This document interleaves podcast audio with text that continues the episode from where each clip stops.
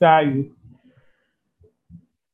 All right, I am back with Torrin, and we are going to have some more discussion about non-compliance.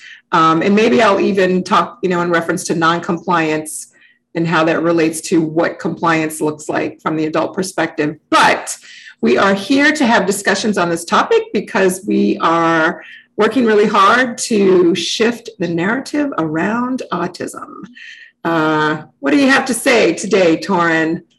Well, first off, I'd just like to apologize. If you hear any like like a rumbling sound in the background, they're doing construction on my apartment building. Um, I did the best I could to sort of nullify the sound, but it, it is what it is. Um, as for today, I want to focus exclusively, and we talked about this in, in the pregame, more exclusively on like sort of the classroom. Mm-hmm and how non-compliance can affect uh, expectations mm-hmm. of students in terms like education, things like that, and how we have certain expectations of students uh, academically, and how it's often viewed as non-compliance because they're not living up to those expectations. Mm-hmm. So they're essentially be you know they're capable of doing so. So it often feels like they're being non-compliant. They're purposely like tanking their own education. Yeah, and um, I I like the way you sort of brought up that a lot of times the expectations are there because they've either done it before or the teacher knows that they're capable because they've demonstrated in another environment, and so it is looked upon as the non-compliance. But I'll go back to what we talked about um, in the first uh, discussion on non-compliance is that if you're looking at something and you think of it as non-compliance you need to shift and look at the child's perspective in terms of okay, why are they struggling to complete this task? Why are they demonstrating non-compliance? And you guys can't see my quote, my air quotes, but non-compliance is one of my least favorite words. Uh, however, I do understand the concept. So when a child is not completing a task or picking up their pencil to do their, their homework or their writing or whatever it is the teacher has asked them to do, um, there's a reason. Uh, and it's interesting. I know that teachers are sort of in the mix, right? Like they're in the mix of what's going on and trying to get kids to line up. And often I will see teachers call me in to do an observation to get help on the child will not follow directions, right? He's non compliant, he won't follow directions, he won't line up when we say line up. And then when I watch her procedures, she is not considered where he stands to keep him in a sensory safe environment. He cannot have children in close proximity. It doesn't work well for him to have someone with a ponytail in front of him. That's a lot for him to process, as well as keep his body space where it needs to be. So that's when I discuss where can we put him in the line so that he can be in a sensory safe um, situation and set him up for success so that you can get compliance. And that's where I think, um, you know, that's why Torrin and I are having this discussion because we want everyone to see it's not a child just choosing not to do. I have a question. So in these two compliance episodes, we sort of talk whenever we talk about education, mm-hmm. we're sort of defaulting towards inclusive learning.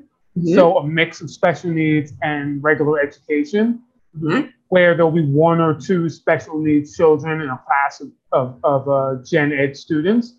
What about if if you're a teacher and you work at exclusively special needs school or an exclusively special needs class? Because you mentioned, let's say Johnny's in the line and where his body awareness is. So you want to know where he can go. But what if there? What if you have 20 autistic children? Yes. And moving Johnny from this place that place that messes up Sally's sensory issues. Then you got to move Sally around. Next thing you know, you're moving everybody around. You don't actually get out of the class. That what, is, do you, what do you do to make sure you can accommodate children while not setting off other children's sensory issues? That is a really good question, Torrin. And I actually have not thought about that in a while, um, but I will definitely tell you a perfect scenario I had in my classroom. And my classroom was a, uh, a small homeschool setting, um, but it was a school. We had an actual school that was, you know, registered. And I had nine students no teacher assistant. The therapist would come through, um, you know, to do therapy with the kiddos and we would work together. But the majority of the time, it was me and my students. So I had to figure out how to make sure someone who needed the window open, someone who needed the window closed all the time, somebody who needed to have the corner desk who needed to be next to the window, and the other person who didn't like the person who would spin their hands. Everybody's little nuances. I had to literally coordinate and structure the classroom so that everybody had what they needed but they also were not sort of like invading on what someone else needed. Now, that takes a lot of planning, right? It takes knowing your students. However, I needed to do that so that we would not have a chaotic classroom situation. Um, and, and I wanted the kids to be set up for success. The other part of that is I also taught my students why we were doing this what they could do if someone else needed help. So I didn't just leave them in, you know, I mean, they weren't like in their corners, but everyone had a space that worked for them. Some kids like to have their desk covered with a cardboard, you know, like the library cubicle when yeah. they, right? And if they needed that, they could have that. Another student may not have wanted that. Uh, so I will, and I'm going to, I will sort of wrap up this scenario in terms of I always go back to it is the responsibility of the adults in the room to know the child, know what they need, and organize and plan so that everyone's set up for success. And if the students are set up for success, the teacher's set up for success. And, and I'll share with you a funny story of three of those students in that classroom. Um, student number one liked a song to play, and that was it, right? Song's over, that's the end. Student number two the song can never get to the end. You have to stop it before it ends. Student number three, the song has to play three times in a row. And like I said, this was a small homeschool. So I'm literally driving a car with four students, three of whom have a specific way a song on the radio needs to play. Well, trial number one on a field trip, total chaos, meltdowns in the back seat. I'm trying to drive, have to pull over. All right, next time, what am I going to do? So before we went on a trip, I sat with each of them and I, we, I used visual cards for who gets to go first. And I said, Michael likes to do this with a song. And of course, Walker would say, ah, we have to play the song. I'm like, yep, that's right. You have your thing, he has his thing. We're going to work it out. So we're going to take turns on who gets to pick the way they want to listen to a song. And that is what I did to structure and set them up for success so that we could safely go to the zoo because we really liked going to the zoo, but we certainly could not have um, that chaos sort of in, in the background. And the other tricky part to that component was student number four, who didn't really care how the songs were played. I was not allowed to make left turns because left turns means you're going to the doctor, and that is not what he wanted to do. So I had to sort of like um, I don't, I don't, I mean, I'm not a coach or anything for a sports, but I'm, I'm sure it's about how to navigate and who gets to go where and, and all of that. But, you know, you have to be creative, but you have to know your students and you have to set them up for success. So that is the answer to my question on how do you make sure that everyone gets what they need so that everyone has success because you are going to have those little different nuances, right? Somebody doesn't like noise and another person wants to hear a lot of noise. And how do we navigate that in the classroom? I'm sorry, that, that was great answer, but that impression of, of the student flipping out, like, because anybody who works with kids or has kids, regardless of neurotype, knows that's what like little kids, that's like five or six year olds, that's they sound like, like ah! Exactly. That's exactly. And this was one of my students that, you know, I'm so super proud of him now. He's actually going into his third year of college. Oh, nice. Yes. And, and he actually came to me um, because he was literally put out for non-compliance in several schools. And um, he came to me day one and he fired me twice. We came to an agreement. He hired me back and uh, his mom came to pick him up and she said, Oh my gosh, just tell me, just tell me. And I said, Well, he fired me twice and he hired me back. So I'll see him tomorrow in the morning. And she said, He's, he's, he can come back. I said, He did everything that I would anticipate a student who was autistic would do the first day of school in a new environment. I'll see him tomorrow. And he is now finishing his third year of college, but he used to always ask me to buy him French fries. And I would say, Walker, I don't have any French fry money today. well, if you would have stayed with that man, you would have had money because oh my God. He, he thought if everyone had love, then you had money. It was really funny, his perspective. Yes.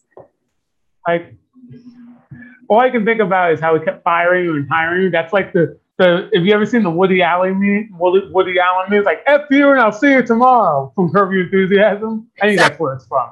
You know, that's actually, you know, directly related uh, now that i think about it to that non-compliance right he would he really math was not his favorite subject and so when i was trying to get him to do a math task he was pushing back on it he didn't want to do it and then he just got frustrated and he fired me well I understood why he was frustrated, right? And I'm learning and trying to understand him. He's a new student. So I'm not going to take it personally because he is being non-compliant and not finishing the task. My role is to figure out how can we work it out so that you can feel successful to do your math, right? Because he felt insecure about doing math. And, and I understand that. If you are feeling like it's going to be really hard, um, you're going to pull away from it.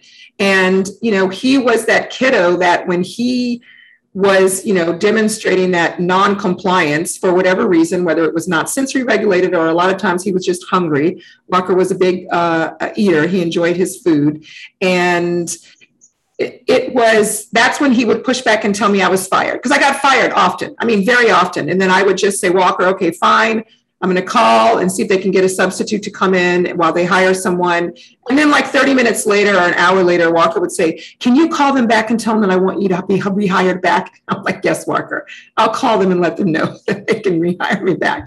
And that was just what he did, right? He got his frustration out. He came and apologized in his own way, and we moved on. And, and the non-compliant. I'm sort of like that too, and I feel like this is you touched on something really important when I'm met with something, anything, but in specifics, we're talking about acad- academia.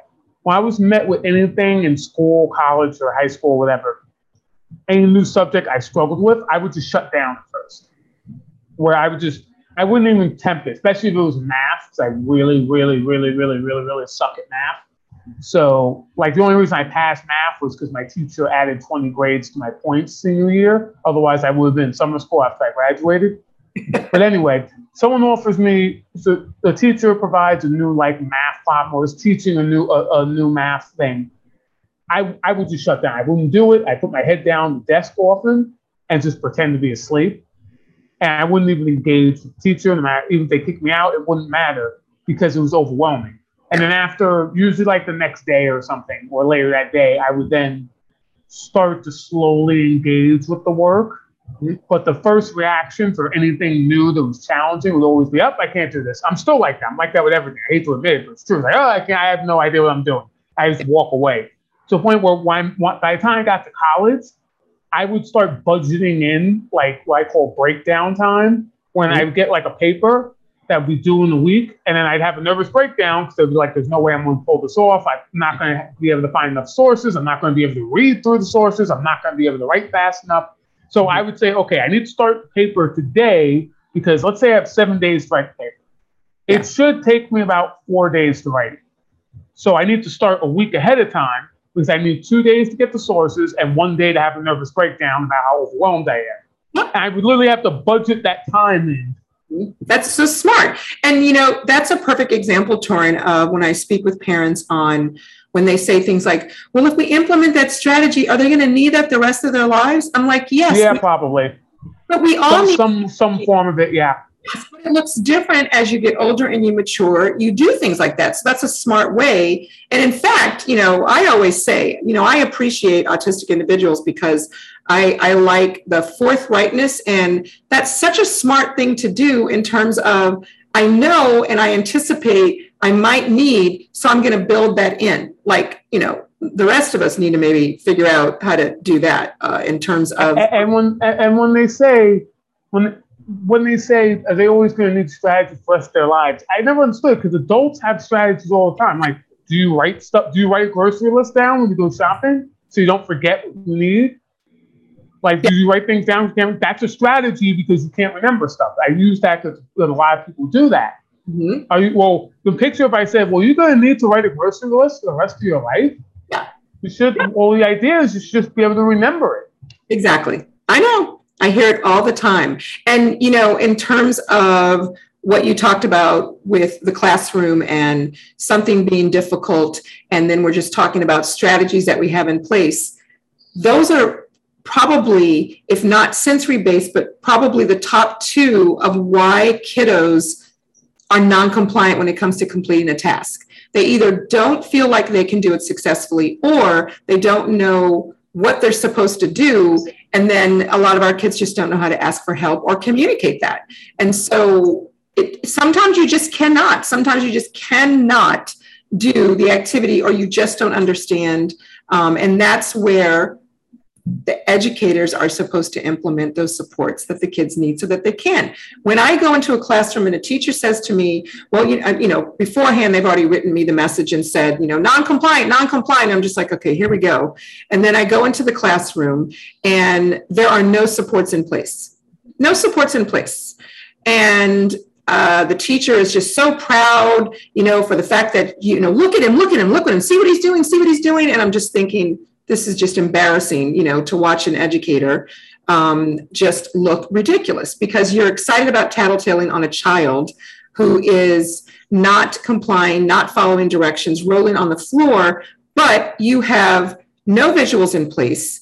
You do not have anything communicating to this child when he's supposed to be done, what he's supposed to be doing at this time. He is four years old. He is still building his communication, and you have nothing set up for him on top of that, I hate when, especially when you're doing really young kids and they're like, well, he's four and he's not communicating. It's like anybody who's worked with really young kids understands that, like, I have a, most of my experience in education is with first, is with K through two.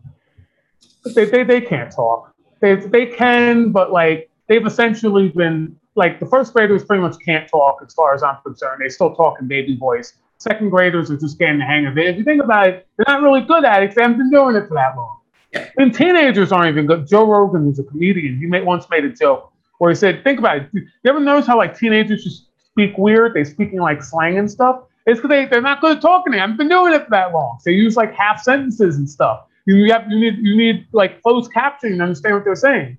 Or like a, a six or seven year old or a four year old has barely been doing it at all. They don't they don't know what the hell they're saying. Exactly. So I hate that. And another thing you mentioned is a lot of teachers, in my experience, there's generally most teachers, in my experience, fall into two categories.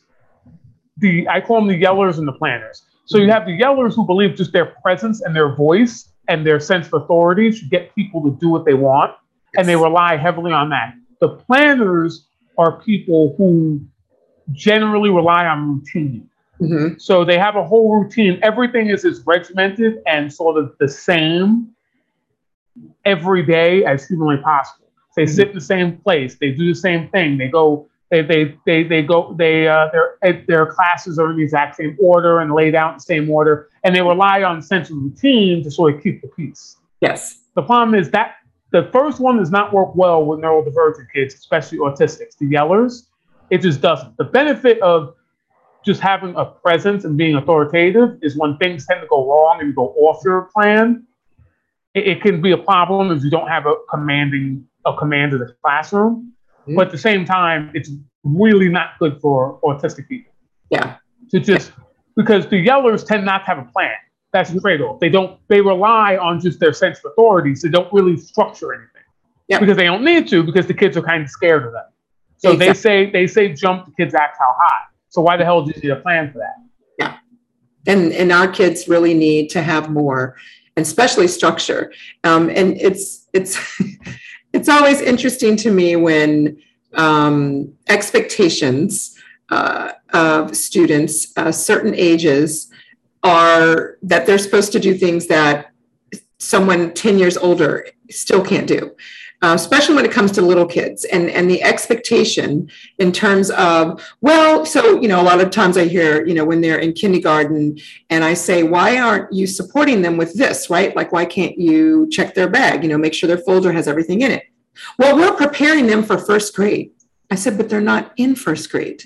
So you're making them do first grade. Your expectation is that they're going to do it like a first grader so that they can do it like when they get to first grade, But that's why we go to first grade. The things we do in kindergarten, we do in kindergarten. Then we go to first grade, not knowing first grade, but learning first grade.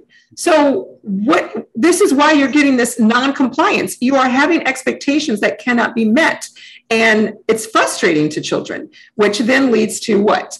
Uh, ongoing behavior problems or meltdowns because they're just expectations they can't. And, and, and even for parents, there's a lot of I'm I'm preparing them for adulthood, preparing them for middle school, for high school, for college. And whenever they say I'm preparing them for something that's coming up, what that translates to is I'm preparing them for what I think is going to happen, and then they're going to actually get there and a bunch of new shit's going to happen they're completely unprepared for. There are certain skills that are just basic, like potty training, for example, or like being able to eat utensils if that's possible, so you don't have to eat spaghetti with your hands and things like that. Basics. Yeah. But there is, and I know a lot of parents aren't going to want to hear this. There isn't a whole lot of preparing that you're really going to be able to do. It's going to be a whole lot of just teaching your child or children how to deal with unforeseen events and how to use their strengths to sort of roll with the punches, which for an autistic person is hard. So when you're dealing with autistic people, you need to be able to work on how to re- keep regulated and how to get re-regulated after they get dysregulated. Yeah. And that needs to be the focus because stuff's going to happen. It's just unexpected. And it's not really much prepping you're going to be able to do. Mm-hmm. Yep. And in education, in, in particular, like educate, I'm sorry, I didn't mean to cut you off, but education's famous for you're preparing them for first grade, and first grade comes, and all the stuff they prepared for just gets thrown out the window. Yeah. Yeah. So, especially if you're in public school if in public school if if we you know one of the things that uh, why I wanted to talk about, continue talking about noncompliance is because at the end of our last uh, uh, chat, I started thinking about kids that are deemed non-compliant when there is a change in routine. And when we know our children need to know what to expect, when we've been told our children need to be, know what to expect, um, when we have been uh, either in the IEP communicated to, or we have been notified or trained that visual supports are needed for this particular student, then it is expected that you provide it. So when you have a change in routine, and sometimes it happens very fast, but you should be prepared on how you're going to communicate that to the child so that you don't get that non-compliance. Um, and and I think that you know, and this is why we're having this conversation and and and hopefully, you know, folks are listening and, and they're getting and understanding the message and thinking about how they can do things differently. But whenever there is a change in routine, that has to be communicated to the child.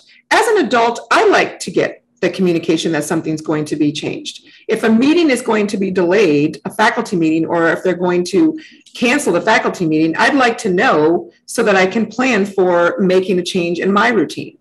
Um, and I think we forget that. And so when it comes to kids who, when you say, oh, okay, we're going to go to Miss Such and Such's class because maybe it's raining and the PE teacher is out, who knows? There's all kinds of things that happen.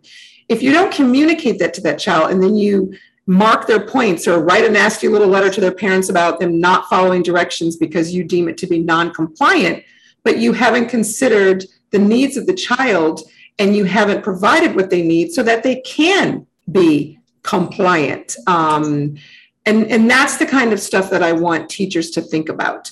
I want you to remember that our children are aware, but they do need to have some things directly communicated to them, especially when it comes to change in routine or when they're going to be finished. A lot of kids are, are totally opting out of doing a task because no one's communicated when they're going to be finished. Oh, I, I hate that. I hate that when they're like, so yeah, just do it till I say stop well, when are you going to say stop? Well, whenever I say stop, well, see, I, am not, I, am not starting anything until you give me a definitive starting line. Exactly. Or if someone tells me just, just, just trust me, just do this, I'm like, well, why are we doing this? Just trust me. I'm like, yeah, that's not, that's not happening. Yeah. And they get, then they, then they look at me like I'm an a hole. Mm-hmm. But it's like, just, you obviously there's a reason. So either, either you have a reason and you're withholding it because you want to be a dick, or you don't know the reason you're telling me to do it, which then makes me incredibly suspicious about what you're telling me to do right now, even you don't know. Yes. Or you don't know when it's going to finish, which means you're as blind as I am. So why am I taking direction from you? and, and a lot of autistics, we're thinking that. Even if we don't communicate it, that's what we're thinking. We're like, wait, so either you're not telling us to be mean because you think it's funny, or you don't know. And if you don't know, why, why am I listening to you then? Exactly. I say that all the time. If you don't know what it's supposed to look like and you can't communicate it to them, how are they supposed to know what it's supposed to look like? You have to know and have your plan together as an educator, especially a classroom teacher, and as a parent as well. Uh, I will share, we have a little bit of time left, and uh, you know, I like to share my stories as for examples. And uh, this is a, a, really simple example of how um, something can appear to be non-compliant when technically, yes, it is non-compliance, but that has such a negative connotation um, these days. But uh, so I'll just share the story. I had a student and we had routines in our classroom, of course.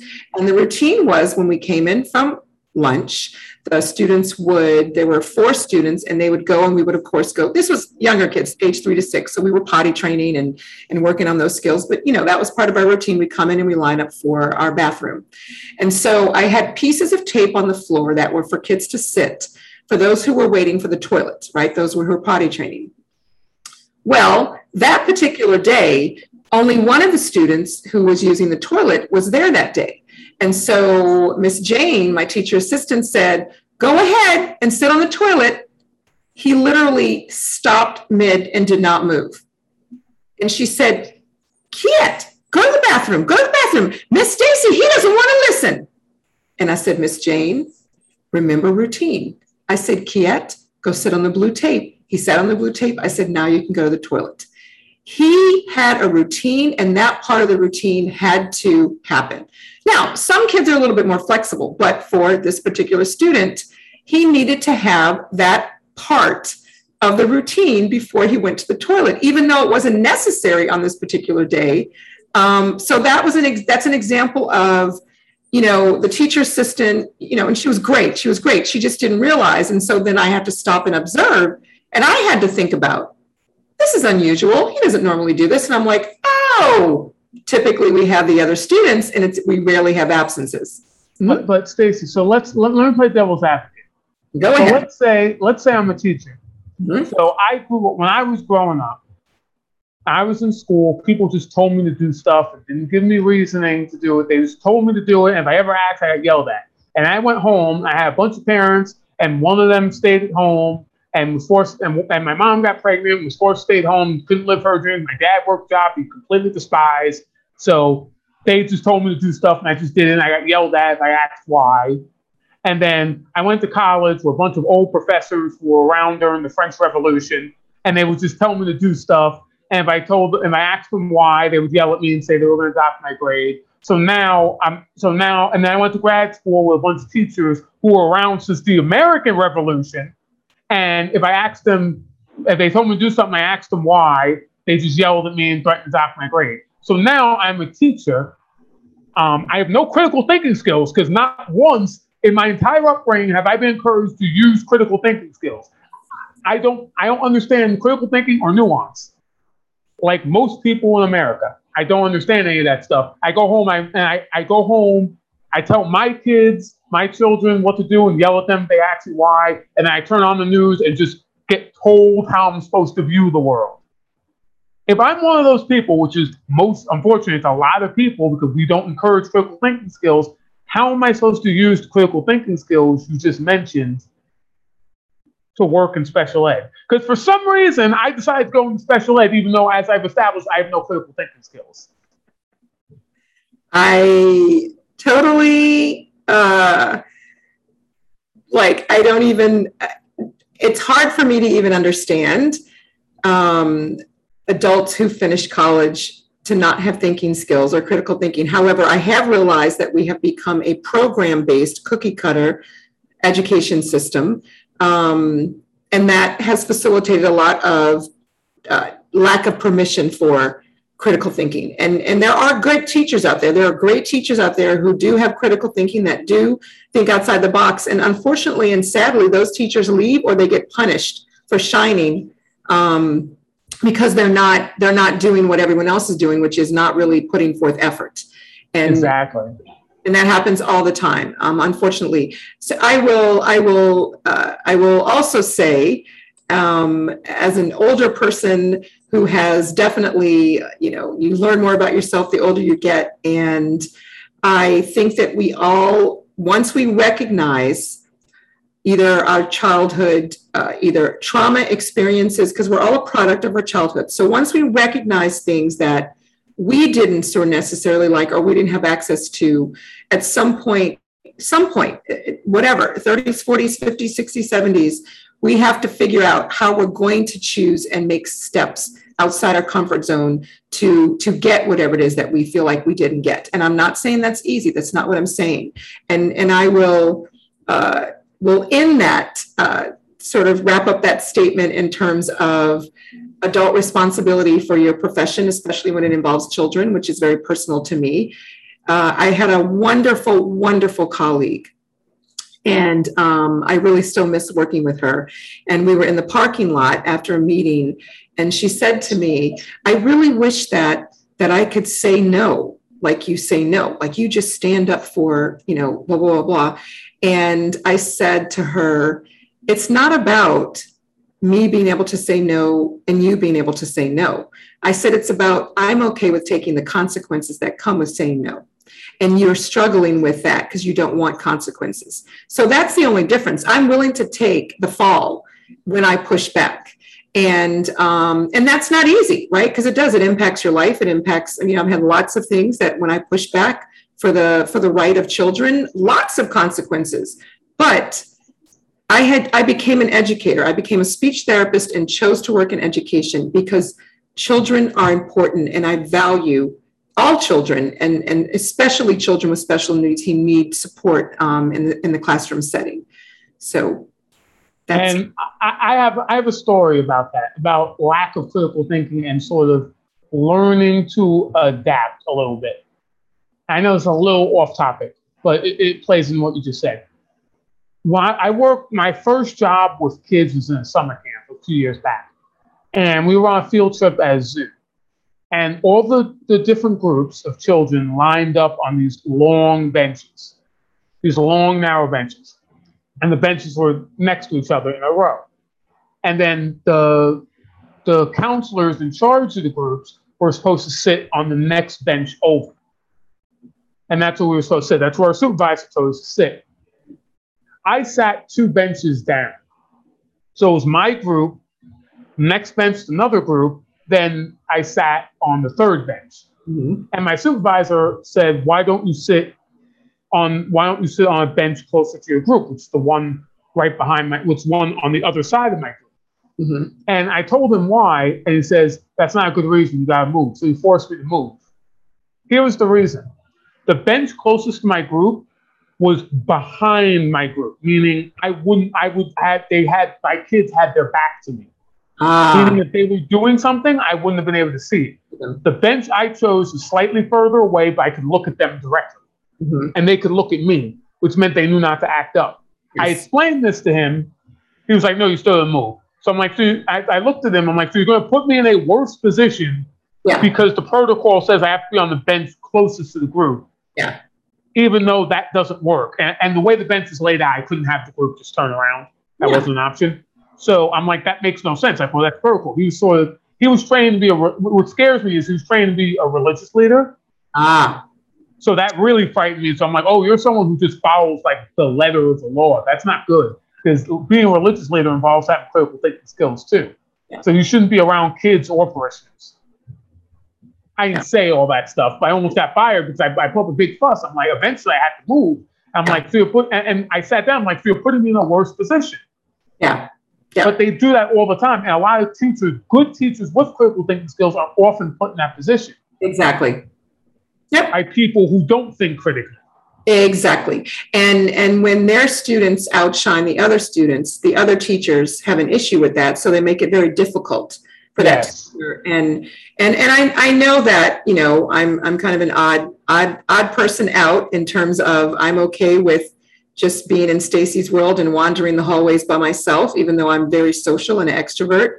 Um, but I will not sacrifice children to make people like me or to keep a job. Um, Exactly. I'm, I'm not afraid of getting fired.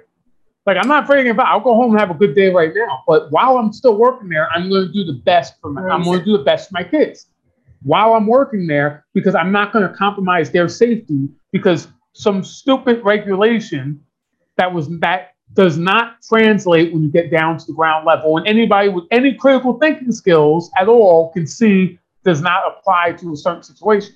I Yeah. gave that one example, but I have hundreds of those examples. I'm sure you have tens of thousands of those examples, and they're stupid. And that's part of what increases the non-compliance is that oftentimes, and this doesn't get stated enough, teachers aren't allowed to make the adjustments that they know need to be made. Exactly, which is why we're losing wonderful teachers and and stuck with not so wonderful teachers um, Yeah. who are not wanting to put you know make it student centered. Um, so with that said, because I do like the way you sort of had that come around, where you're right, all of the changes and all these policies have made children have to do more tidbits of, of compliance, which is not an expectation that many children can't meet. And certainly our children who need support, if supports aren't in place, um, they won't be able to meet those expectations either. So those of you who have listened to us chat about non-compliance versus compliance, um, again, um, hoping that it just helps you to start thinking about approaching things a little differently. And then I will say to all the great teachers out there who are already doing the great work. Uh, thank you. And to the teachers who are learning how to do um, what needs to be done, um, we appreciate you as well. And hopefully, others will follow um, so that we can make our schools a little bit less traumatic for autistic individuals. And, and that will um, just make it better for all of us. Any last words, Torrin? Not really, to be honest. I, I sort of summed up everything perfectly. All right. Thanks for the talk, Torrin. It's always great to discuss a topic with you. it always is. All right, I'm going to